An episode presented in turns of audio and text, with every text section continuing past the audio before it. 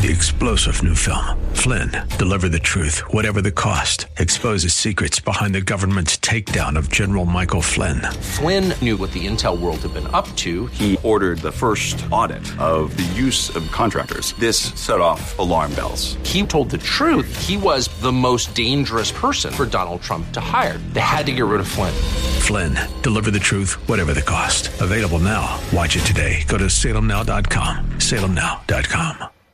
Welcome to the Georgene Rice Show podcast.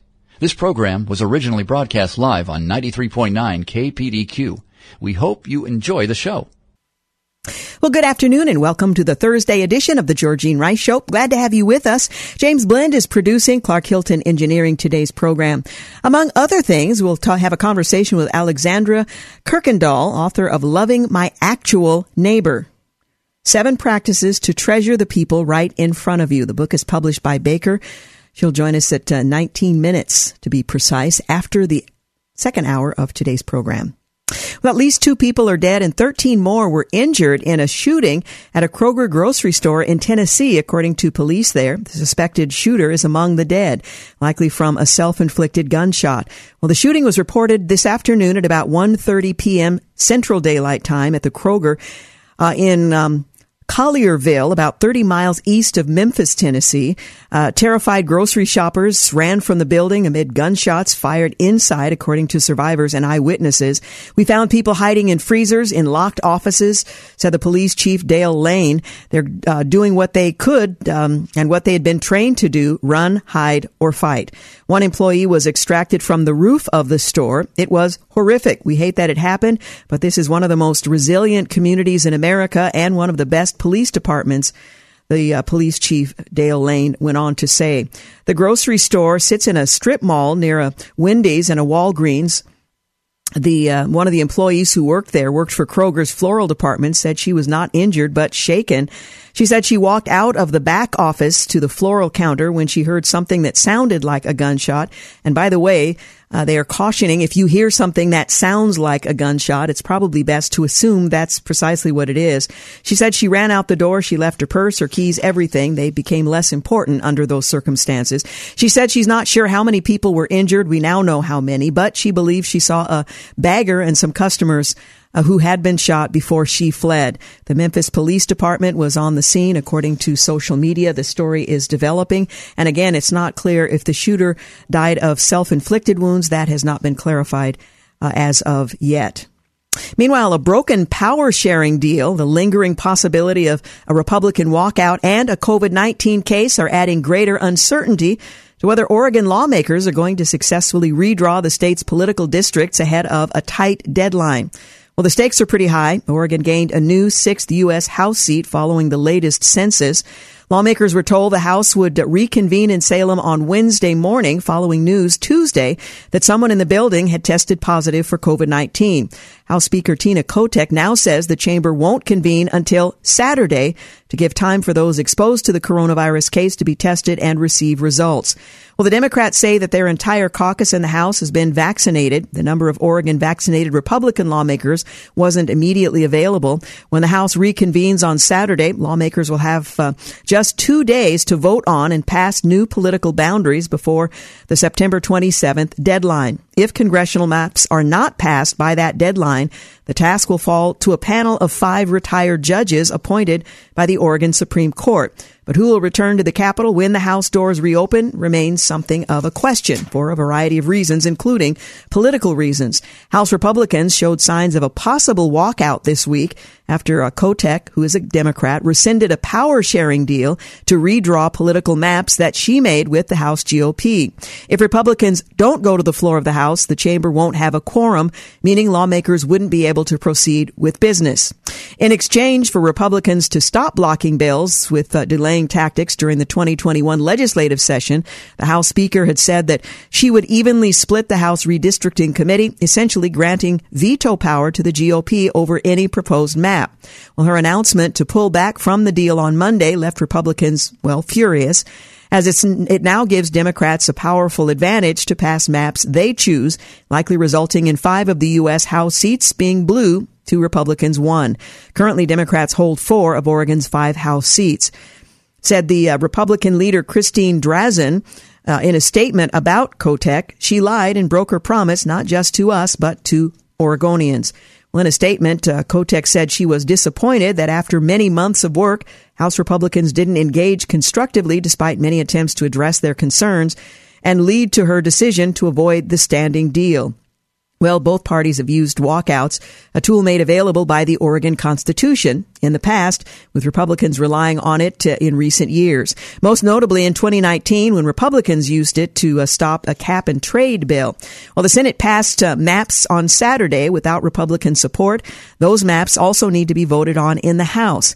In addition to the six congressional districts, lawmakers are also responsible for passing 90 legislative districts, which determines how voters pick state representatives and state senators. Again, if the legislative maps are not passed by Monday, the task will fall to the Secretary of State, um, Shemia Fagan, a progressive Democrat who few Republicans would want to uh, see in charge of that process. So the process, in quotes, continues. Interestingly, both the Washington Post and The Hill certainly not conservative uh, publications, reported on the lopsided nature of the maps proposed by the Oregon legislative Democrats. The Washington Post used their own analysis to show how imbalanced all of this was. Uh, Oregon proposed congressional redistricting plan hit the na- the uh, national stage, as reported in The Hill. That's a Washington D.C. news organization. The correspondent uh, Reid Wilson noted that a leading proposal to redraw Oregon's congressional district lines boiled over into partisan acrimony as Democrats aimed to force through a new map that would virtually lock in control of five of the state's six seats in the U.S. House of Representatives for the next decade. Well, Wilson highlighted how the proposal extends the reach of the heavily Democratic Portland area out to the coast, south along I-5 and east across the Cascades. Peter DeFazio has his district transformed into a Democrat stronghold. Oregon's new 6th dis- uh, district links liberal areas in southern Portland with the Willamette Valley and down around Salem. House Speaker Tina Kotek uh, after creating two new committees uh, to pass the measures, believes the maps will withstand challenge. But House Republican leader Christine Drazan, she stated that uh, absurdity and hypocrisy in the statement by Kotek and other House Democrats. The House, after pausing for a COVID outbreak at the Capitol, is scheduled to reconvene on Saturday, or for that matter, not. In other news, a bit farther away from home, Senate Majority Leader Chuck Schumer announced on Thursday what the top Democrats framed as progress on reconciliation and infrastructure negotiations, an agreement on a framework on how to pay for the $3.5 trillion reconciliation spending bill. Problem is, some top Democrats say they weren't told about it. Schumer, the Democrat from New York who joined House Speaker Nancy Pelosi from California at her weekly press conference, provided almost no details on the alleged framework and only minutes after the press conference ended, uh, they were met with backlash from top Democrat senators who weren't uh, read in on the alleged agreement. Well, the White House, the House, and the Senate have reached an agreement on a framework that will pay for any final negotiated agreement, Schumer said in his brief comments. Also present was Treasury Secretary Janet Yellen, although she didn't speak. When pressed on the details of the framework and whether there is any progress on the rest of the Democrats' agenda, Pelosi had little to uh, give the press in the room. The House, the Senate, and the White House came to an agreement agreement on how we can go forward in a way to pay for this, Pelosi said when she was asked what exactly what the framework was and what's in it. We have consensus on in overwhelmingly maybe 10 to 1, 20 to 2 in a in our caucus as to these priorities, a higher percentage in the Senate. And she further described the framework as an array of agreements that we have while clarifying that we are finalizing the outlay side. While some Democrat leaders say we have no idea what you're talking about, or at least didn't at that time. You're listening to the Georgene Rice Show. We'll be back in just a few moments. You're listening to the Georgene Rice Show podcast. It's aired on 93.9 KPDQ. Hey, welcome back. You're listening to the Georgene Rice Show. I want to remind you coming up in our second hour, we'll hear from Alexandra Kuykendall, author of Loving My Actual Neighbor, Seven Practices to Treasure the People Right in Front of You. Again, coming up in the second hour of the Georgene Rice Show. Well, a new report from a conservative anti-tax group, the Club for Growth, is warning of a massive loss in economic output and a significant hit to middle class families if the tax hikes that accompany a $3.5 trillion spending proposal is signed into law. Copying European style fiscal policy will produce European style economic weakness, particularly when considering that much of uh, the new redistribution spending will discourage work as much uh, and much of uh, the class warfare tax increases will penalize saving, investment, and entrepreneurship. A new report by the group says. And while much of the debate around the bill is focused on the spending side, the group is trying to raise awareness of the tax plan that's in the bill as well. The report warns that the proposal would result in the U.S. having the highest corporate tax rate and the highest capital gains tax rate in the developed world. The bottom line is that the president's tax and spend agenda repeats the mistakes of nations such as France, Italy, and Greece it finds. While those nations suffer from slower growth, higher unemployment, and lower living standards in large part because of bad fiscal policy. The Centers for Disease Control and Prevention has quietly removed guidance for phasing out masks and other COVID-19 mitigation efforts in schools um, the cached version of the agency's website now shows.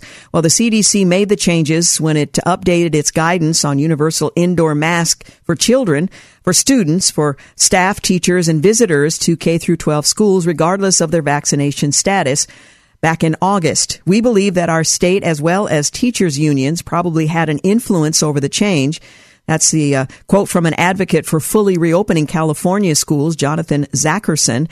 It's basically mask indefinitely in schools forever and there is no off ramp. So it's really disappointing to see that. End quote. Well, teachers unions have previously influenced changes to the CDC's school related guidance, reports have uh, shown. While a CDC spokesperson, Jade Fulce, uh, said that the guidance is always being revised based on the current epidemiology epidemiology and that increases in the Delta variant and low vaccination coverage in some communities led to the changes. That broad swath that applies apparently to all, regardless of what's uh, specific to an area. But the CDC's previous guidance only suggested transitioning out of COVID-19 precautions, including masking students as uh, cases decreased. So mitigation efforts would remain in the uh, a case of a surge or a high infection rate. The language in the agency's guidance guidance for COVID-19 prevention in K through 12 schools intended to help school administrators and local health officials transition from prevention strategies as cases move to lower levels was removed on the 4th of August. A cached version of the website shows. While a note on the guidance states that it was updated to recommend indoor masking for everyone, but doesn't mention that any language was removed, even though language was removed. Victor Davis Hanson, who's one of my favorite uh, writers, uh, wrote about COVID 19 and the death of science. And this is what he said back on the 17th. He says the scientific method used to govern much of popular American thinking, the empirical fashion scientists advise us to examine evidence and data and then by induction come to rational hypotheses. The enemies of science were politics, superstition, bias, and deduction. Yet we are now returning to our version of medieval alchemy and astrology and rejecting a millennium of the scientific method.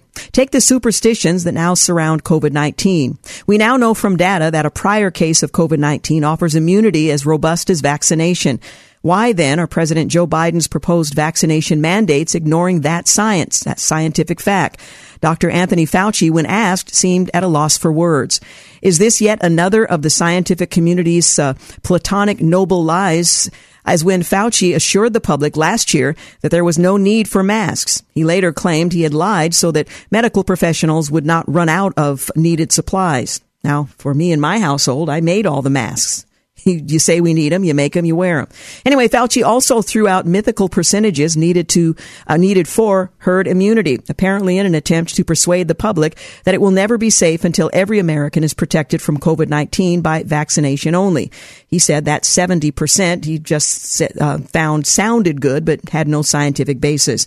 And why was it that uh, hard for the scientific community to postulate a likely origin of COVID-19. Some of the very scientists engaged in gain of function research oversaw an investigation with Chinese authorities. They confirmed the predetermined conclusion that the virus likely had little to do with the gain of function engineering, and they saw little proof it was uh, birthed in a Wuhan virology lab. Yes, or rather yet, scientific opinion, emerging evidence, and basic logic have suggested the opposite. How can the government hector citizens that they have a moral duty and soon a legal obligation to be vaccinated when it does not mandate vaccinations for unvetted refugees flying in from Afghanistan and elsewhere? How can the government um, medical community remain largely silent when an anticipated 2 million foreign nationals will cross into the United States in the current fiscal year, almost none of whom are vaccinated or tested for COVID-19? Why do the media and government blame particular races for the Delta variant outbreak on grounds that they were insufficiently vaccinated? Why wouldn't officials simply urge the Latino and black communities to be vaccinated as quickly as possible? Data shows that both groups have lower vaccination rates than white and Asian populations. Are woke political agendas discrediting science and losing public health? We saw just that in June of 2020 when more than 1,200 healthcare professionals signed a petition demanding exemptions from lockdowns and quarantines for Black Lives Matter protesters marching in mass. And they concocted medical excuses such as vital to the national public health to insist that violating quarantines was less unhealthy than not pouring into the streets. Why did presidential candidate Joe Biden and his running mate Kamala Harris warn the American people on the eve of vaccination rollouts that an inoculation under the Trump administration could be unsafe, thereby undermining confidence in vaccines? And why was the medical community largely silent about such dangerous sabotaging of new vaccines, but months later became vociferous in warning the public that any doubts about the safety of these Operation Warp Speed vaccinations were scientifically misplaced? Was there a medical breakthrough on the 20th of January 2021 to alter their consensus?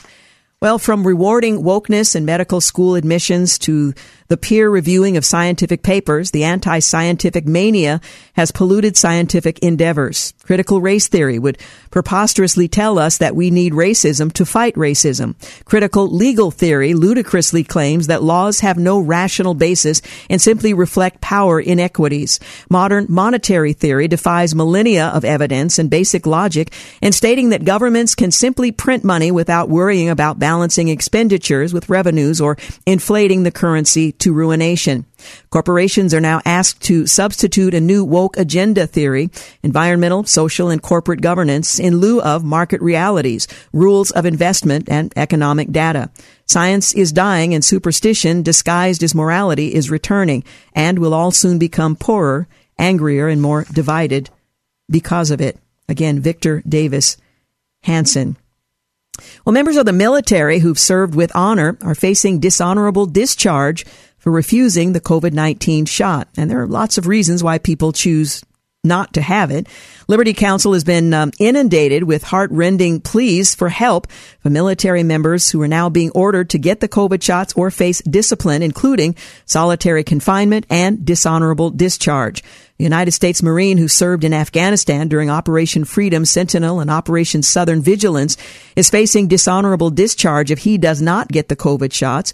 This service member graduated as the honor graduate of the class in uh, the course meant for uh, corporals and sergeants and is currently serving as an E4 corporal. Having been diagnosed with two heart conditions, uh, arrhythmia and uh, right bundle branch blockage, Taking the shot isn't an option for this Marine due to the side effects of blood clots and heart inflammation being seen.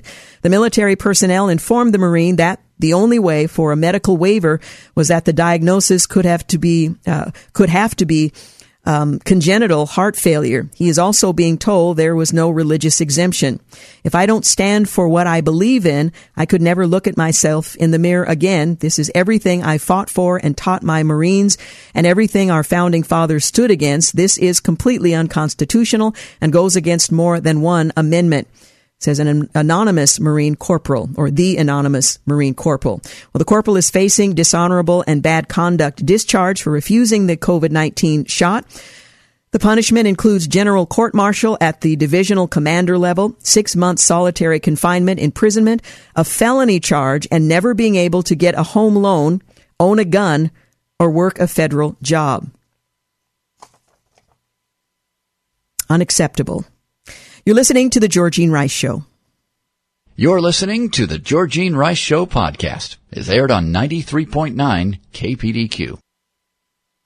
You're listening to the Georgene Rice Show. Coming up in our second hour, we'll hear from Alexandra Kuykendall, author of Loving My Actual Neighbor, Seven Practices to Treasure the People Right in Front of You. The book is published by Baker. She'll join us uh, later in the second hour. Well, President Biden's net approval rating among unvaccinated black voters has dropped a stunning 17 points since he announced plans to implement a federal vaccine mandate for companies with more than 100 people. That's according to a new Morning Consult poll. Uh, Biden's favor among black voters dropped substantially between an initial poll conducted between September 6th and 8th, uh, just before Biden's mandate announcement on the 9th, and a second poll taken September 18th through 20th of more than 1,000 black voters. The second poll revealed that 71% of black voters approved of Biden's performance, down five points since the mandate. The share who disapproved rose 7% to 24%. 37% said they strongly approve of his performance, while 14% said they strongly disapprove. Again, his approval rating among black voters fell after the private sector vaccine mandate, particularly given that African Americans and Hispanics are among, uh, though, and PhDs, by the way, are among those who are vaccine resistant. Well, the House passed a bill raising the debt ceiling to avert a government shutdown. The next step, the next stop, well, that would be the U.S. Senate. Not quite so easy there. We'll see. The House of Representatives voted on Tuesday night to pass a continuing resolution to fund the government through the 3rd of December and raise the $28 trillion debt ceiling. H.R. 5305 passed in a party line vote 220 to 2011 or 211. It uh, will need the support of at least 10 Republicans to pass in the Senate. Citing opposition to President Biden's agenda, nearly every Republican in the Senate has expressed opposition to trying to uh, uh, raise the debt ceiling into the bill that funds the government. The federal government's facing a looming shutdown on the 1st of October, today, by the way, the 23rd, if Congress can't reach a consensus by the 30th of September deadline. Well, the government is also slated to hit the debt ceiling by mid-October, which Treasury Secretary uh, Janet Yellen wrote in a recent Wall Street Journal op-ed could lead to economic catastrophe. The bill that Speaker Pelosi is bringing through this week will not become law. The House Minority Whip, Steve Scalise of uh, Louisiana, said they're going to have to go back to the drawing board. Senator John Kennedy, Republican from Louisiana, is the only Republican who has said he would vote yes happily for the bill, which includes $28.6 billion in natural disaster relief funds for states such as Louisiana, which was recently ravaged by Hurricane Ida. In other developments, Chuck Schumer and Nancy Pelosi uh, met with President Biden to discuss the reconciliation and infrastructure bills. And a report from an anti-vax group is warning that the three point, I should say anti-tax group is warning that the $3.5 trillion spending plan would hit economic output and hurt savings. Well, the president refused to call on U.S. reporters while the UK's Boris Johnson held court with fellow Brit reporters. The president declined to call on U.S. reporters on Tuesday after the British prime minister took questions from reporters from the UK during an Oval Office meeting. Well, after a brief conversation with the president that touched on issues ranging from climate change and transport infrastructure to lifting the ban on British beef, Johnson opened the floor to reporters from his home country. Would it be okay if we um, have just a couple of questions? Just a couple, Johnson asked, looking over to Biden, who replied, good luck. After Johnson had taken several questions from British reporters, the press pool was then corralled out of the Oval Office while Johnson uh, was mid sentence, prompting a flurry of shouted questions from reporters. President Biden appeared to briefly answer one shouted question as the pool exited, saying, The violence is unacceptable. It's not clear what the question was. White House reporters made a formal complaint with the White House about not getting any formal questions while the British press asked away. In other developments, reporters slammed the White House for shouting down questions from the press pool, and White House Press Secretary Jen Psaki was uh, taken aback after a CBS anchor criticized the very bad behavior by the U.S., saying, We don't see it that way. Reporters say thousands of Haitian migrants camped in Del Rio, Texas, are being let into the United States. And Tucker Carlson points out that the president knew the, the border crisis was coming and allowed it because he wants illegal immigrants here. He cited a a, debate in which the then candidate uh, Biden made that uh, that statement. President Biden, in his UN speech, says the U.S. isn't seeking a new Cold War with China. The military action must be a tool of last resort. Meanwhile, the federal agencies are buying up Chinese drones previously deemed a national security threat. The FAA is asking airlines to take more action in curbing unruly passenger incidents. And a world leader's son slammed Marxist de Blasio for warning his father not to go to the UN over a lack of vaccines. Well, uh, Trump's paint job pick for the uh, new Air Force One is not final, according to a general. And a deaf woman says a coffee chain refused to serve her over a small mask request. She can only communicate by reading lips. She asked if they would lower the mask so she could understand what was being said. She was thrown out. Well, Costco is warning and, you know, hold your, hold yourself here. Customers, there's going to be delays on essential household items, including and primarily toilet paper. The SEC's Gensler says he doesn't see cryptocurrencies lasting very long. Well, we'll see. Well, the Laundrie family's Florida neighbors say they appeared um, to go camping after Brian returned from Wyoming. And in the latest on this, um, on this case, the FBI on Friday said the U.S. District Court of Wyoming, Wyoming rather, issued a federal arrest warrant for Brian Laundrie, a person of interest in the disappearance and homicide of deceased Gabby Petito. The warrant alleges that Laundrie committed debit card fraud between the 30th of August and September 1st. The warrant is pursuant to a federal grand jury indictment for violation of federal statute 18, use of unauthorized devices related to Mr. Laundrie's activities following the death of his fiancee. And while the warrant uh, allows law enforcement to arrest, to arrest Mr. Laundrie, the FBI and their partners across the country continue to investigate the facts and circumstances of Miss Petito's homicide. In other uh, developments, the search for Brian Laundrie continues at a Florida reserve. Gabby Petito's stepfather laid a stone cross at the spot where her remains were found, and friends say the couple's relationship was toxic at times. President Biden's approval rating has taken a plunge among independents. The president's approval rating among Americans stands in negative territory at 43%, a drop of six points in just one month, according to a new Gallup poll. And other developments, um, we are reminded that um, uh, Joe Biden revealed why he supported illegal immigration in 2015. Uh, he said at the time he wanted and still wants to change the country. Four House Republicans filed impeachment articles against President Biden over chaos at the southern border and the botched exit from Afghanistan. My guess is we're going to see impeachments bandied about for generations to come. Elizabeth Warren says the infrastructure and reconciliation bills go together, saying 11 senators back House progressives.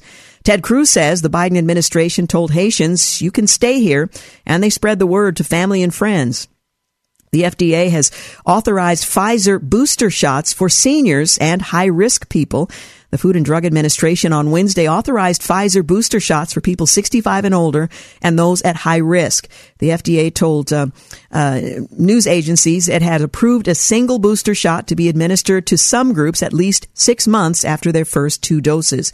These groups include those 65 years and older, those 18 to 64 who are either at high risk or severe COVID-19, or who work in high risk places.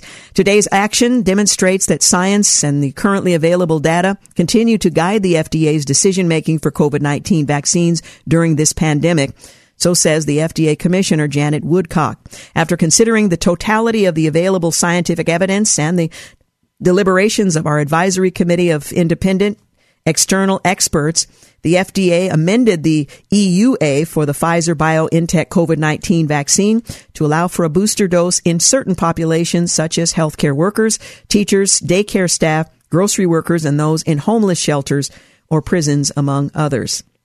The announcement comes after an advisory group serving the FDA overwhelmingly rejected a sweeping White House plan to dispense third uh, shots to nearly everyone. In other developments, uh, New York City Mayor de Blasio's uh, proposed teacher vaccination mandate has been allowed by a judge to proceed. And a state police union has sued over the governor's uh, vaccine mandate. Congressional bipartisan police reform talks sparked by George Floyd's death have collapsed without a deal. And two Afghan refugees at Fort McCoy are facing charges of sex crimes against a minor and domestic abuse. Baltimore hit 250 homicides in 2021, with 25 of them in September alone. And the Fed has predicted when interest rates will likely rise while moving to ease pandemic support. And by the way, that's 2022. Real estate to Evergrande's collapse could be worse than uh, Lehman's for China, and a tech giant CEO vowed the company will do everything in its power to find leakers. And Chick-fil-A has been kicked out of a group of restaurants for a major new airport. You're listening to the Georgene Rice Show. You're listening to the Georgene Rice Show podcast. It's aired on 93.9 KPDQ. We're back. You're listening to the Georgene Rice Show. Coming up in our second hour, Alexandra Kuykendall, Loving My Actual Neighbor. Well, the head of the Border Patrol Union is accusing the Biden administration of using a controversy over agents on horseback blocking Haitian migrants to deflect from his own handling of the crisis at the border, while saying the furor is completely and totally demoralizing for agents who, by the way, are no longer allowed to use horses. They know that uh, what is taking place under the bridge is very embarrassing to them, so they're trying to deflect. Brandon uh, Judd, head of the National Border Patrol Council, said in an interview, that's the administration trying to deflect off themselves for their failures, which led to the catastrophe that's taking place under the bridge. Well, Judd was referring to a controversy fueled primarily by activists and uh, lawmakers about images that emerged Sunday of Border Patrol agents blocking migrants in Del Rio from entering the U.S. Agents were surged um, to the uh, area to tackle the waves, uh, which saw more than 14,000 migrants camped under the bridge last week and led to the administration increasing deportation flights. Uh, Judd said uh, previously that Border Patrol uh, warned the administration about the potential crisis months ago, but no action was taken. That months ago, by the way, was June. Well, after the images, and most of the Haitians, by the way, are coming from Brazil and not directly from Haiti as a result of events that took place there most recently. Well, after the images emerged, some falsely claimed that the agents in the images were using whips to hit migrants, a narrative seized by, on, uh, on by a number of Democrats. Meanwhile, the White House called the images horrible and horrific. Uh, while Vice President Harris called for an investigation and described the images as troubling. Well, there were lots of images that were troubling, but only those particular images are being investigated. Judd uh, with the um, the union pointed out what were misidentified by many in the media and on Capitol Hill as whips were in fact long reins which are used to control the horse uh, in um, riverines and said that no migrants were hit or injured during the incident. Well, the White House aggressively shoos the press out of uh, Biden um, as they tried to ask him questions following his UN uh, press conference, and a squad of uh, bullies Democrats into not funding Israel's Iron Dome. They later passed the funding in a standalone bill, but it was quite a spectacle. A group of lawmakers, the squad in particular, including Representatives Alexandria Ocasio Cortez and Rashida Tlaib, forced House Democrat leadership Tuesday to cut a billion dollars from Israel's Iron Dome from a short term government uh, funding bill. Now, that is a, um, a defensive um, uh, mechanism and not. Um, uh, you don't use it to uh, fire on anyone else. Anyone, anyway, moderate um, House Democrats slammed their progressive colleagues for their anti-Israel stance, arguing that the Iron Dome is not an offensive weapon, but rather a defensive mechanism, which is what I meant to say, to shield civilians from rocket attacks by Islamist militant groups. Um, Representative Elissa Slotkin said Iron Dome is a purely defensive system. It protects civilians when hundreds of rockets are shot at population centers. Whatever your views on the Israeli-Palestinian conflict, using a system that just saved hundreds, if not thousands of lives as a political chit is problematic. From the Wall Street Journal, Hamas rockets are meant to kill Israeli civilians, but Iron Dome also saves Palestinian lives. When the rocket attacks are futile and the Israeli casualties are prevented, these less domestic uh, pressures uh, there's less domestic pressures on Israel's political leaders to escalate their military response. Iron Dome was one big reason the Hamas rocket offensive in the spring didn't provoke a costly Israeli ground invasion. The system's deployment and improvement with U.S. funding also helps develop technology that can be used to defend Americans. A 33 year old weatherman was forced out of a job for refusing a vaccine. Carl Bonak warned our way of life, our freedom and liberty is collapsing before our eyes. Well, Sunday night football trounced the Emmys. The football game had 16.1 million viewers, while the Emmys had 6.3 million. McDonald's is phasing out toys in their Happy Meals to appease climate fears. McDonald's plans to drastically reduce the plastic in its Happy Meals toys worldwide by 2025, so there's still time. The burger giant said Tuesday it's working with toy companies to develop new ideas such as three-dimensional cardboard uh, superheroes kids can build or um, board games with plant-based or recycled gamed pieces. From McDonald's, starting now, the phased in across the globe by the end of 2025. Our ambition is that every toy sold in a Happy Meal will be sustainable, made from more renewable, recycled, or certified materials like bio-based and plant-derived materials and certified fiber. Well, Gallup reports the president's job approval rating has fallen to a new low in general. We've talked about among African Americans and independents. A Gallup has him underwater by 10 points now, the first time he's been uh, there. The big drop is among independent voters who have a, uh, approval at uh, only 37%. Democrats are nearly unchanged. Biden supporters are slipping under the table. Well, uh, Hugh Hewitt says the GOP must say no to the Democrats' tax and spend plans. We'll see what uh, happens as these issues are taken up this week. And Oregon has seen a spike in COVID cases after um, mandating masks outdoors, up 73%. COVID seems to be ignoring the precautions in the state. Biden sees his approval among blacks drop five points, and DHS puts border agents on desk duty for their efforts to stop uh, border crossings with little help from the feds, help they've been begging for for months. Well, after the media reported they used whips, confusing horse reins things uh, happen. The media is still misreporting the events. Maxine Waters had the audacity to call the treatment of Haitians worse than what we witnessed in slavery. Of course, she didn't witness anything. But I'll leave it at that. The ACLU honored and then edited Ruth Bader Ginsburg to make her sentence, well, woke. She's now deceased, of course. The American Civil Liberties Union shared an abortion quote from the late Justice Ruth Bader Ginsburg earlier this week, but replaced the word women's uh, with persons. Uh, Erielle Davidson said the ACLU is erasing the word woman to appease the uh, rabid um, left uh, is something to behold. Woman isn't the, a dirty word, and the left should be ashamed of themselves, referring to those involved in this incident, not broadly. Eli Lake said this is both hilarious and chilling. So I guess it's okay to misquote individuals, historical, historic uh, individuals in the future. That could be rather interesting. Well, Black Lives Matter is calling the New York vaccine mandate racist. Surprising it took them this long to jump into the uh, into the fray. From another story, black Americans are the least likely of all racial and ethnic demographics to have received COVID-19 vaccine. According to uh, Morning Consult, 53% of black adults have received the shots, a lower share than that of any other uh, race or ethnicity. History explains, at least in part, why that's the case. You're listening to the Georgene Rice Show. We've got news and traffic coming up here at the top of the hour. And later in the second hour, we'll hear from Alexandra Kuykendall, Loving Your Actual Neighbor is the title of her book. We'll be back in just a few moments. You're listening to, did you not give me the signal, Clark? Oh, I thought you gave me a signal. I got lots more to say. Three whole minutes. Okay. So I'll keep moving forward. Every time he flinches, I assume that's a signal and I'm trying to interpret. Okay. Sorry, Clark. Uh, John Kerry on being friendly to China despite the Uyghur camps. Life is always full of tough choices, he said. That's his response to the virtual slavery of Uyghurs in China. Life is full of tough choices. Huh. Murder and torture is forgiven if they agree to go along with the climate demands. And they don't have to actually do it, they just have to agree to do it. What an interesting world we live in. Well, reporters were stunned as the British Prime Minister took questions from the media, but President Biden didn't. And the House passed the bill raising the debt ceiling and averting a government shutdown. Of course, the Senate still has to weigh in.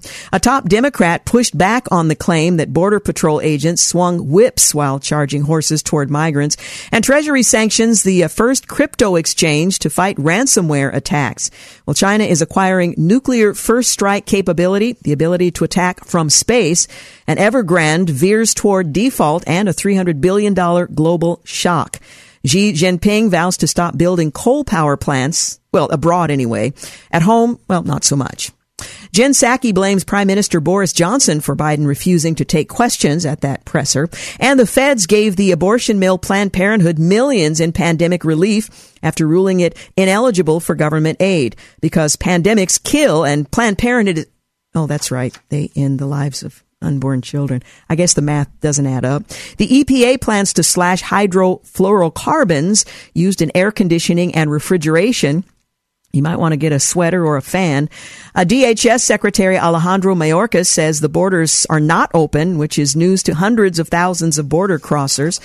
And border encounters this fiscal year are higher than the population of 11 states and the District of Columbia. The defense, okay, that is a signal. This is an, okay, got it, Clark. the defense bill uh, that would unwisely make women register for the draft is being largely supported by Republicans. And the Federal Reserve signals raising rates may be possible next year.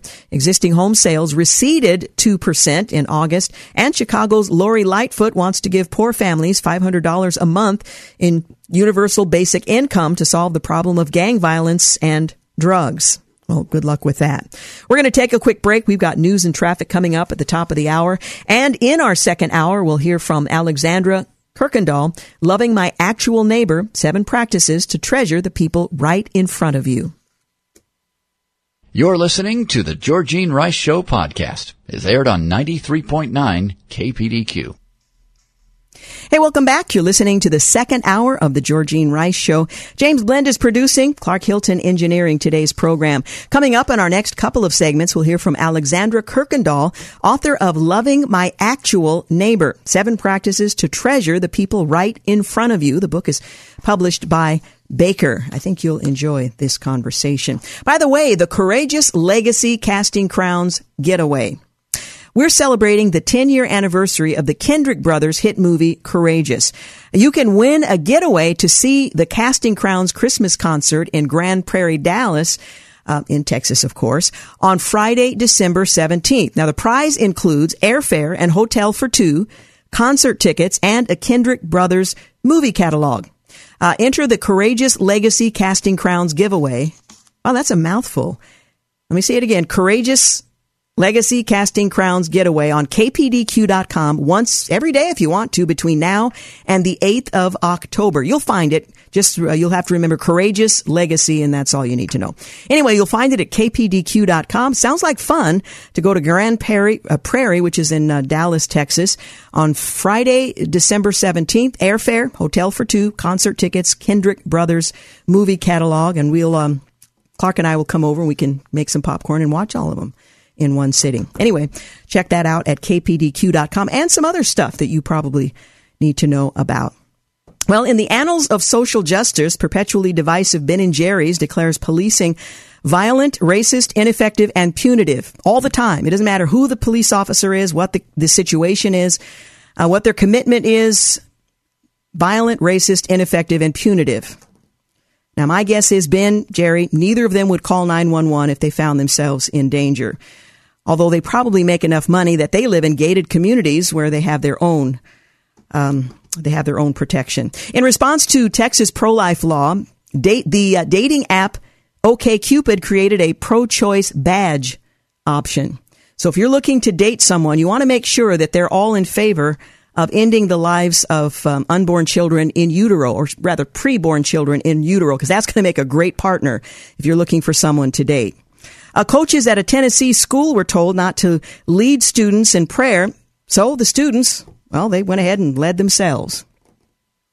Mississippi's 15 week abortion ban is more liberal than uh, limits in France and Germany. Some might be surprised to learn. And there are far more defensive gun uses than murders in America. You can read more about that at Real Clear Investigations online. You rarely hear about these uh, cases where defensive gun use is used to prevent crimes. But you can check it out at Real Clear Investigations. Well, on this day in history, 1780, British spy John Andre is captured along with the papers revealing Benedict Arnold's plot to surrender West Point to the British. Benedict Arnold, uh, Arnold has never forgiven him for carrying that paper. 1806, the Lewis and Clark expedition returns to St. Louis more than two years after setting out for the Pacific Northwest. 1889, Nintendo is founded in Kyoto, Japan as a playing card company.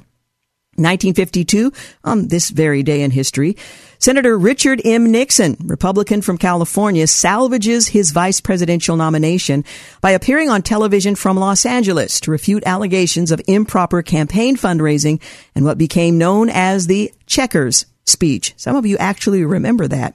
1957, nine black students who entered Little Rock Central High School at uh, Arkansas, or rather in Arkansas, are forced to withdraw because of white mobs outside.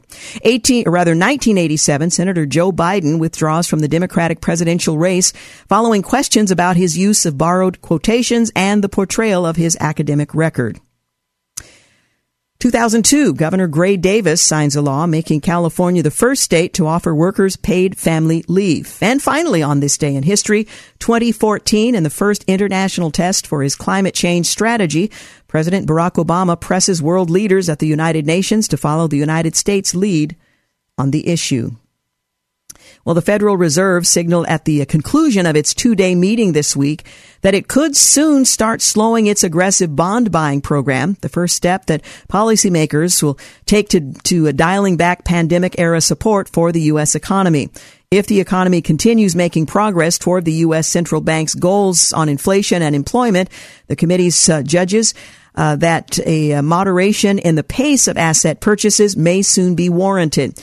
That's the Federal Open Market Committee saying in its uh, post meeting statement released on Wednesday. Well, the Fed, Fed rather continued to hold interest rates at the rock bottom level where they have sat since March of 2020 when COVID-19 forced an unprecedented shutdown on the nation's economy. It also committed to keep purchasing uh, $120 billion in bonds every month, a policy known as quantitative easing, rather, that's designed to keep credit cheap. Officials have signaled that reducing bond purchases will be the first step the Fed takes in returning to a more normal policy setting. So if you're interested, keep your eye on that. Well, there's one piece of the $3.5 trillion spending bill that the media is unlikely to tell you about. It's their bailout. Yeah, the media, journalists. Well, the massive, rather bloated $3.5 billion spending bill has so much pork that fiscal hawks, um, well, they could eat it for weeks. One piece that hasn't received much attention yet is a special journalism tax credit a journalism tax credit equal to 50% of the salary of each journalist up to $50,000 per journalist annually. This is not the Babylon Bee, by the way. It's correct. Your tax dollars would be paying 50% of the salary of many journalists, whether you like their reporting or not. Now think of it as a way to return every news outlet in America into a version of, well, NPR. Let's be clear. Saving the media would destroy the media. How could we ever trust journalists to accurately cover the elected officials who voted against their funding? How can we speak truth to power when you're also pleading with that power for cash? Which news outlets would get the funding and which would be snubbed? Any pretense of objectivity would be destroyed once the media is on the federal payroll. And if you think the media is already hostile to conservatives, libertarians, Christians, business leaders, Southerners, and basically anyone who didn't love Alexandria Ocasio-Cortez's dress for the Met Gala, just imagine the disdain they'll show us once they've funded uh, they're funded by tax dollars. Also imagine the press coverage of any politician that dares to oppose renewing or increasing that same funding. So keep your eye on the details, which of course members in Washington don't even know. I see that hand, Clark Hilton. I see that hand. It is a signal. I get it. Uh, by the way, I probably won't even have time to finish this, but Facebook released its updated content distribution guidelines today, shedding some light on how the tech giant decides what content it suppresses. But you're going to have to listen tomorrow to get the details because as I have uh, received the signal from Clark Hilton, who is diligent in his efforts, I'm out of time. But coming up, Alexandra Kuykendall, loving my actual neighbor, seven practices to treasure the people right in front of you. So stay with us. You're listening to the Georgene Rice Show. You're listening to the Georgene Rice Show podcast. It's aired on 93.9 KPDQ. Well, we live in a time that is characterized by disconnection and polarization. But Jesus calls his followers, you and I, to love our neighbors as ourselves. Now that can be kind of tough. The details of what that looks like can be pretty tick tricky. And in her latest book, Loving My Actual Neighbor, Seven Practices to Treasure the People Right in Front of You, Alexandra Kuykendall writes, in families, churches, and communities, we are missing each other. Often our intentions are good, but we get stuck.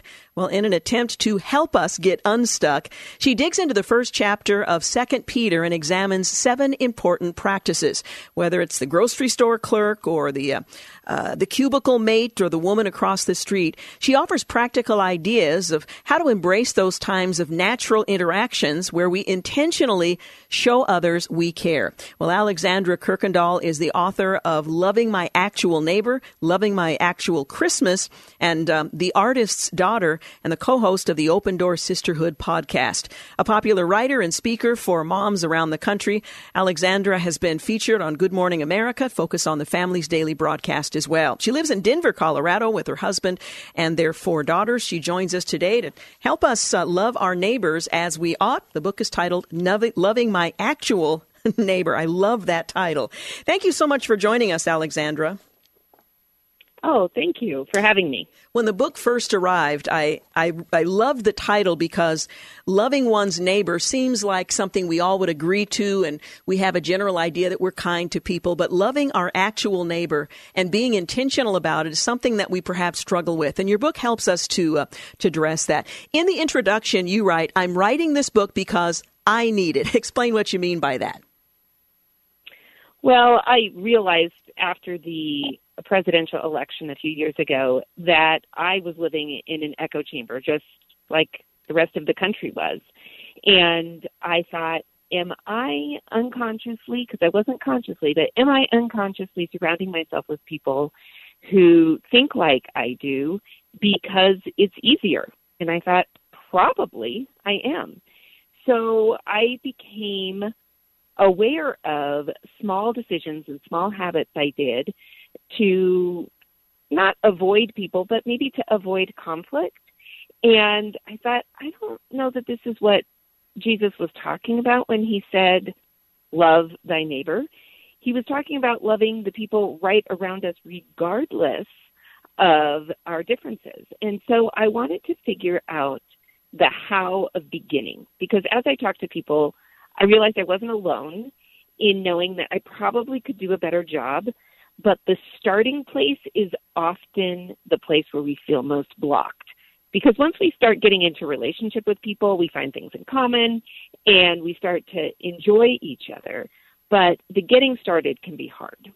I know that many of us are reluctant because we make assumptions, and you describe perhaps one of the assumptions we might make. We may disagree on major issues that will come up and make it awkward.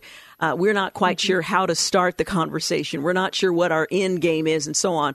What do you find is most common uh, as to why people fail to uh, reach out to and love their neighbor, as Scripture clearly says we ought? Well, I found there's two kind of um, categories. When I ask people what keeps you from loving your neighbor like you'd like to, a lot of people get, have quick answers. Um, his his dog stays up all night barking. Um, he drives on my lawn. He or she um, yells at her kids, and I can't um, get away from the noise of that family. There are some of us that have a real immediate response because we have actual conflict with our actual neighbors. Mm-hmm. So that's one category of, I think, our population of people. But the other is more of an internal thing that is a hesitation that we are going to say the wrong thing or do the wrong thing. There's a fear that we won't do a good job, not just that our neighbors are making us angry, but that we won't do a good job in loving them and that the the differences will create innate conflict. And so um, I think the first step we need to do is realize we are probably going to make some missteps. And when we acknowledge that we're not going to do it perfectly, we then have the freedom to go in knowing it's going to be a little bit messy and a little bit awkward.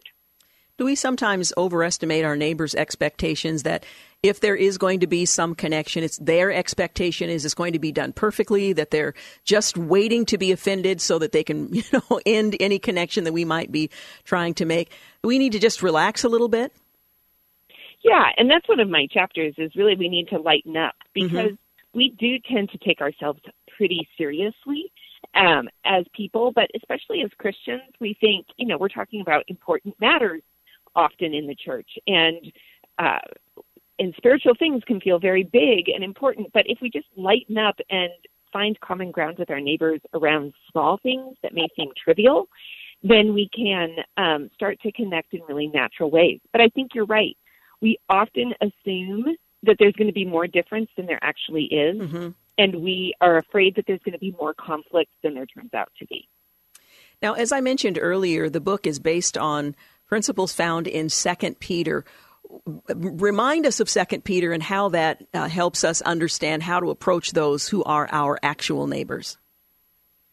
Well, I was talking to a friend of mine eh, about this idea of what does it mean to truly love our neighbor, and she said, you know, there are at least a couple of verses in the first chapter of Second Peter that I think help us build a framework for loving our neighbors in a way that's sustaining. Because sometimes as Christians, we think, oh, yeah, oh, love your neighbor, I'm supposed to do that. And we add it to our to do list and we get excited about it for a little bit.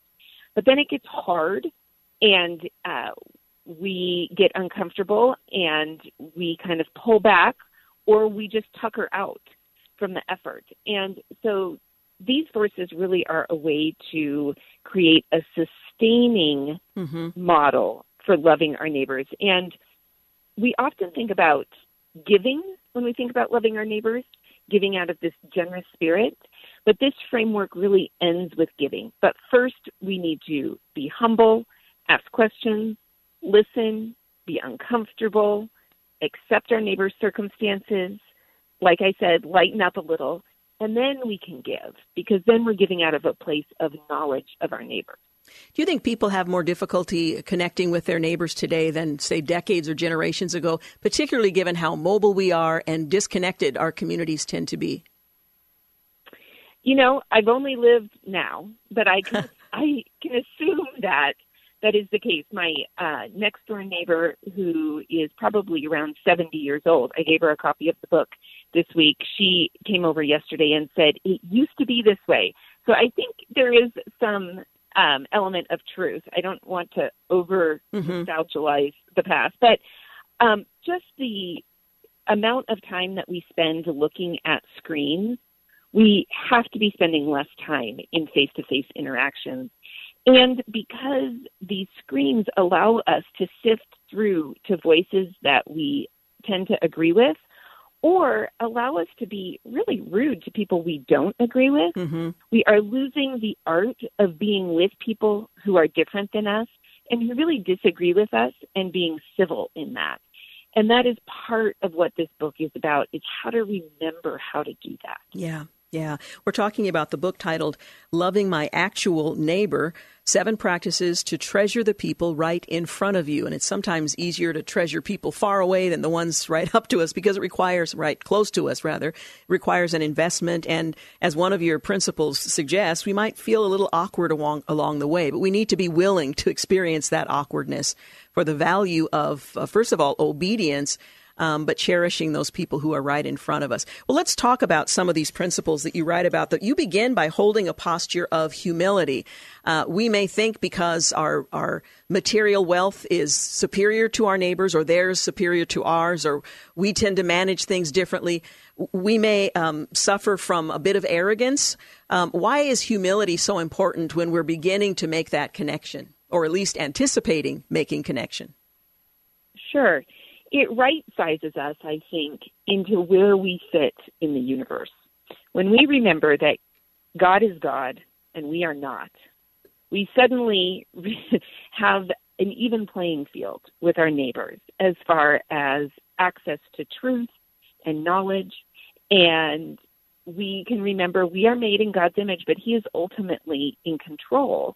And the same is true of our neighbor. Our neighbor is made in God's image, and we have access to God's grace, as does our neighbor. And when we remember where we fit in the paradigm of the world, it helps us remember that we don't know everything. Mm-hmm. We just simply can't.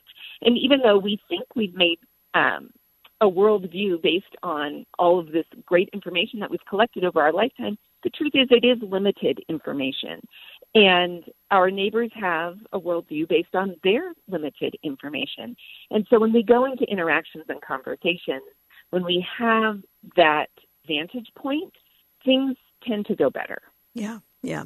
We're going to take a quick break, but we will continue our conversation. Again, we're talking with Alexandra Kuykendall, author of Loving My Actual Neighbor Seven Practices to Treasure the People Right in Front of You. And as you're listening, think about some of the people whose lives yours connects with or connect with. And uh, perhaps this is a great start to love the neighbor that's um, actually in your, your circle of uh, friends and influence. We'll be back in a moment. You're listening to The Georgene Rice Show. You're listening to the Georgene Rice Show podcast. It's aired on 93.9 KPDQ. You're listening to the Georgene Rice Show, and I'm continuing a conversation with author Alexandra Kuykendall. Her book is titled "Loving My Actual Neighbor." She uh, takes her influence from Second Peter, and the subtitle is Seven Practices to Treasure the People Right in Front of You. And just before we uh, uh, took a break, we were talking about holding a posture of humility. I think one of the other things that makes us reluctant to approach our neighbors, our actual neighbors, is knowing what to say. And you encourage us to ask questions to learn. We don't have to come with all the answers. We don't have to dominate the conversation, but asking questions is a great way to get to know others and to demonstrate that humility that you just spoke about. Right. And we want to remember that we're asking questions to learn. That's mm-hmm. the end goal because we can use questions in a manipulative way. We yes. can ask questions that make people feel uncomfortable and put on the spot, and that's not the intent. The intent truly is to draw out our neighbors and to learn from them, and especially to learn their stories. Because as we learn about people's individual experiences, we start to get to the heart of who they are, why they think the way they do, why they feel the way they do, why they make choices that they do. And it often has to do with the story behind their life. Mm-hmm. And learning that story can help to knit our hearts together. Um, you mm-hmm. also suggest being quiet, which is connected to um, asking questions, but being prepared to listen. Again, sometimes we ask a question in order to be manipulative, but we need to be good listeners. Right. And it seems a little obvious to say we need to be quiet to listen, but we often need to do more than just not talk. We need to quiet our spirits and quiet our minds as our neighbors are talking. I'm often thinking about what my response is going to be instead of listening to the other person. And so if we give ourselves some freedom to slow down a little bit and simply listen, we can trust the Holy Spirit to bring to mind questions or responses to say.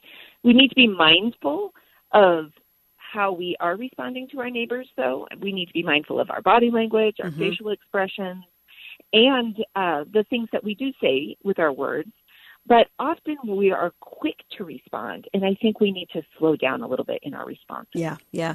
Now, we talked about this a, a, bit a few moments ago, but you suggest we need to stand in the awkward. Anticipate that there are going to be moments where you feel awkward. Just be willing to stand in that for the sake mm-hmm. of relationship. Right, because the truth is, if we're with people, at some point it's going to get uncomfortable because no one's perfect, right? So, two imperfect people bumping up against each other, there's going to be some kind of disagreement or conflict or just awkwardness. And we now live in a time where as soon as that happens, our tendency is to pull back. And my challenge to readers is to stay in it because if we feel a little bit uncomfortable, chances are the person we are with senses that. And if we stay and they know that we are staying, even though there's some discomfort, what we are telling them is, you are more important to me and this relationship is more important to me than my own comfort. And I think that's what starts to build trust. And trust is what is going to knit us together. Mm-hmm. Now, your next chapter is titled Accepting What Is. Now, I've listened, I've asked good questions. Now I have my laundry list of ways to fix the other person. but your chapter is titled Accepting What Is. What is my goal in developing that relationship when I, I think maybe I have some answers? Right. Well, I think you're welcome to give answers if somebody has asked for your opinion. and that's, um, you know, we all are a little challenged in that, and maybe personality plays into it some. But when we uh, accept our neighbors' circumstances or choices, what we are telling them is, I see God's creation in you. Mm-hmm. That doesn't mean that we are approving of their choices, and sometimes as Christians we get those confused.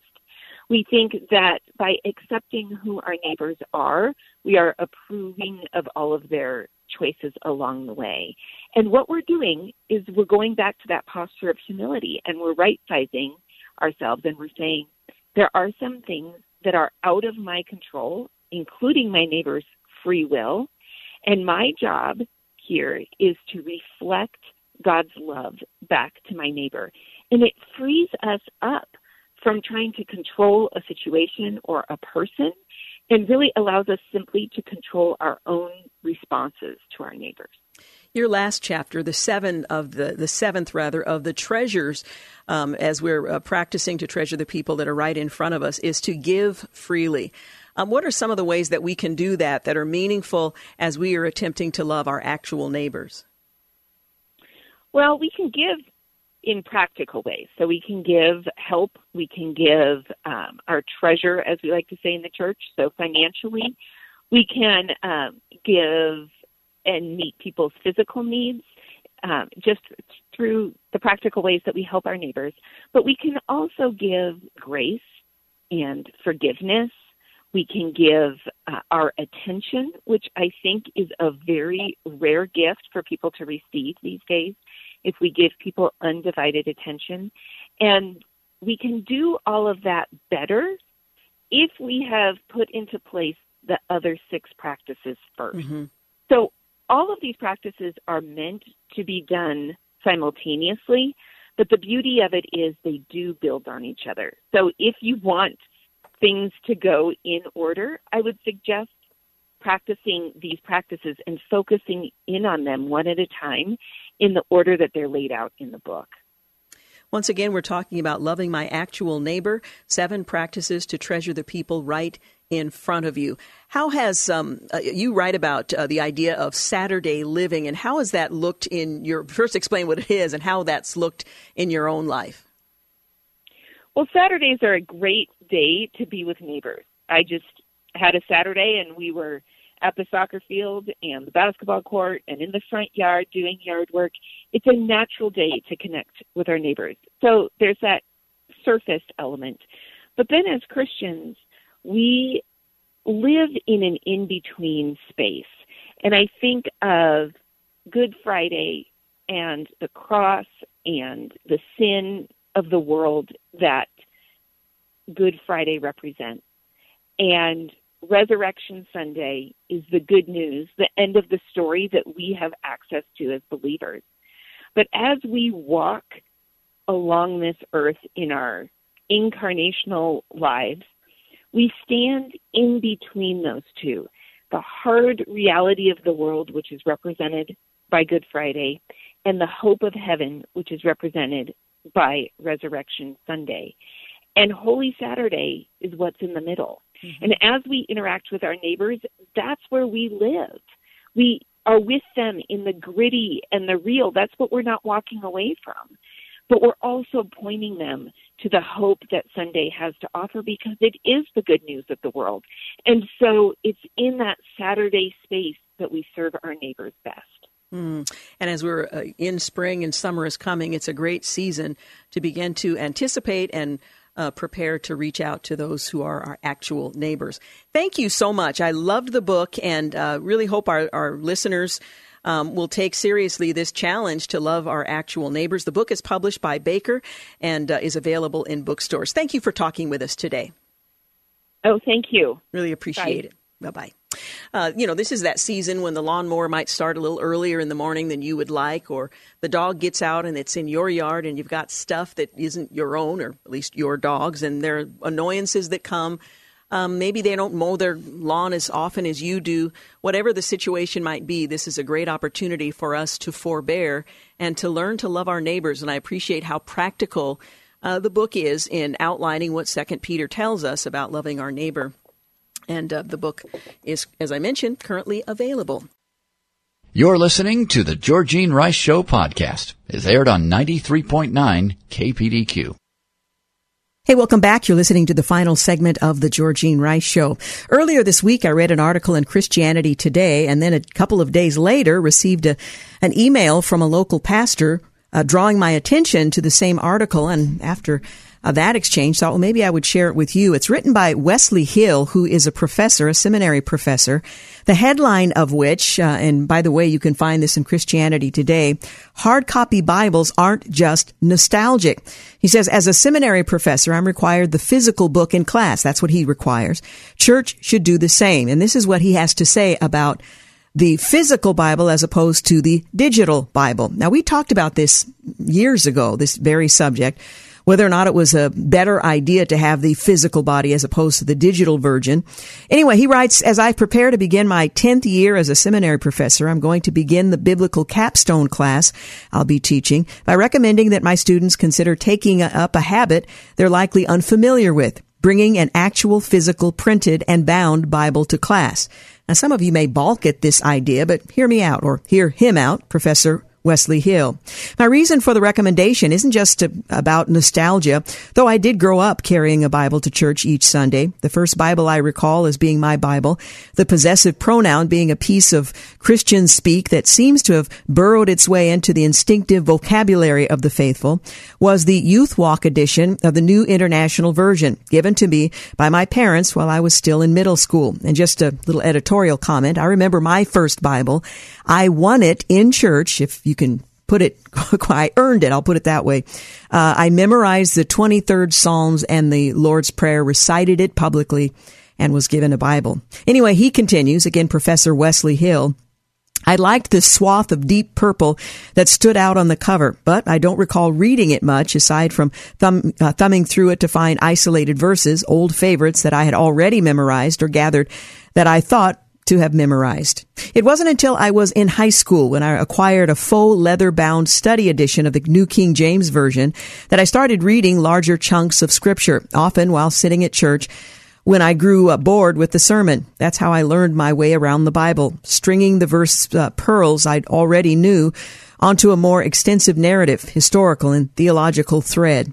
It was while reading that study edition, which featured those little half moon indentations at the start of each biblical book, facilitating the easy flipping back and forth between books for cross-referencing, that I first began to get an inkling of why Alan Jacobs has called the Codex the form of a published Bible that the early church uh, of the second, third, and fourth centuries quickly came to prefer over scrolls, the technology of typography typology. Let's get that word right. I wouldn't have been able to uh, put it that way at the time, but I was learning by experience what early biblical interpreters already understood and prized. Having a Bible with stacked pages bound together on one side, uh, rather than one long sheet wrapped up and uh, to look like a piece of piping, made it possible to examine a section of the Old Testament in its context on the entire page and compare it simultaneously with a section of the New, also in its wider setting. He continues, handling a physical Bible taught me at a subconscious level to read scripture as a canon, a library of books whose disparate voices could be heard as if they were speaking with and alongside one another about the same subject matter. So I won't just be recommending hard copies of the Bible because I want to relive my youth. I want my students to become better readers of the whole Bible, letting its words ricochet off one another and lead them, ping by uh, contrap, I don't even know this word, contrapuntal uh, ping, I apologize, I'm certain I mispronounced it, through a canon wide romp which is why I'll also be recommending a bound paper copy with a good cross reference system in its footnotes or center column such as the NRSV or the ESV Personal Reference Bible. There are many wonderful electronic Bibles to choose from these days. I use the ESV's beautiful app to, on a daily basis. But in 2021, I'm still wary, as Jacobs uh, said he was in 2001, of making use of an electronic version of the scroll cabinets firmly rejected by the early church. I wouldn't want to be without my uh, accordance software and uh, other apps, but it's worth recognizing that when we use tools like these, we are in certain respects returning to the scrolls that the first Christian theologians, for reasons properly theological and hermeneutical, displaced with the Codex. But there's one more reason I'll be recommending hard copy Bibles toting uh, students, and that's because I want them to think about what practices they'd like to commend to these under their care once they've graduated and become pastors and preachers themselves. Choosing a medium for our Bible reading isn't only about us, it's about what sorts of attitudes and postures we're likely to encourage in our churches. Again, he's a seminary professor. The technological critic L.M. Uh, who recently had a stimulating conversion with Ezra Klein, had assembled a set of questions each of us might ask ourselves when we consider our relationship to various technologies and devices. The questions range from fairly straightforward, how will the use of this technology affect how I relate to other people, to more philosophically complex, does this technology automate or outsource labor or responsibilities that are morally essential? At least one of the questions strikes me as essential pertinent, essentially rather, pertinent to our encounter with the Bible. What practices will the use of this technology displace? In other words, what might we lose? And what might we tacitly encourage others to lose, forget, or marginalize if we give up the habit of reading, reading paper and binding Bibles? Those of us charged with the care of souls might uh, meditate for a long time on that question. Ten years ago, the Episcopal priest Fleming Rutledge, not thinking primarily of the classroom, but of the gathered congregation on Sunday mornings, wrote about her frustration with the fashion in many Episcopal churches of printing each Sunday's uh, lectionary readings in the bulletin. Such a practice ensures that churchgoers won't feel the need to bring along their Bibles or reach for the ones sometimes available in the pew racks in front of them. It might also be that it uh, discourages them, helpfully, from reaching for their smartphones, but that'll be for another piece. When everyone is reading from a printed sheet, Rutledge says in her book, and Uh, God spoke to Abraham. No one is learning where in the Bible the passage is located or how it's linked to what comes before it or after it. She continues in this vein for a while with her characteristically delightful uh, pugnacity. A whole generation of churchgoers is being raised with no sense of actually handling the Bible or finding the passage and reading it in its sequence. The large Bibles on the lecterns are sitting unused, their pages gathering dust. Some have been removed altogether. The wonderful sight of the reader mounting up uh, to the lectern and turning the pages to find the place is seldom seen today. If you go on and read the subsequent sermons, you'll find asides such as, now notice verse 4, but that's also what we see in the next chapter. Well, he goes on, but concludes by saying this. I hope what I offer my students in class provides the same enticement, and I hope they'll pass it along to the Bible reading Christians whom they'll nurture in turn. Again, Wesley Hill is an associate professor of New Testament at Western Theological Seminary. His most recent book is The Lord's Prayer, a guide to praying for our Father. And I would encourage you to check out the column in its entirety at Christianity Today online. Hard copy Bibles aren't just nostalgic is the title of that column. I want to thank James Blend for producing today's program, Clark Hilton for engineering, and thank you for making the Georgene Rice Show part of your day. Have a great night. Thanks for listening to the Georgene Rice Show podcast. If you'd like to download a podcast of the show or would like more information on today's guests, please visit the show at kpdq.com or on Facebook. Follow the show on Twitter at grice show and like us on Facebook. And join us live every weekday at 4 for more critical thinking for critical times on 93.9 KPDQ. Three star general Michael J. Flynn, head of the Pentagon Intelligence Agency, knew all the government's dirty secrets. He was one of the most respected generals in the military. Flynn knew what the intel world had been up to, he understood its funding. He ordered the first audit of the use of contractors. This set off alarm bells.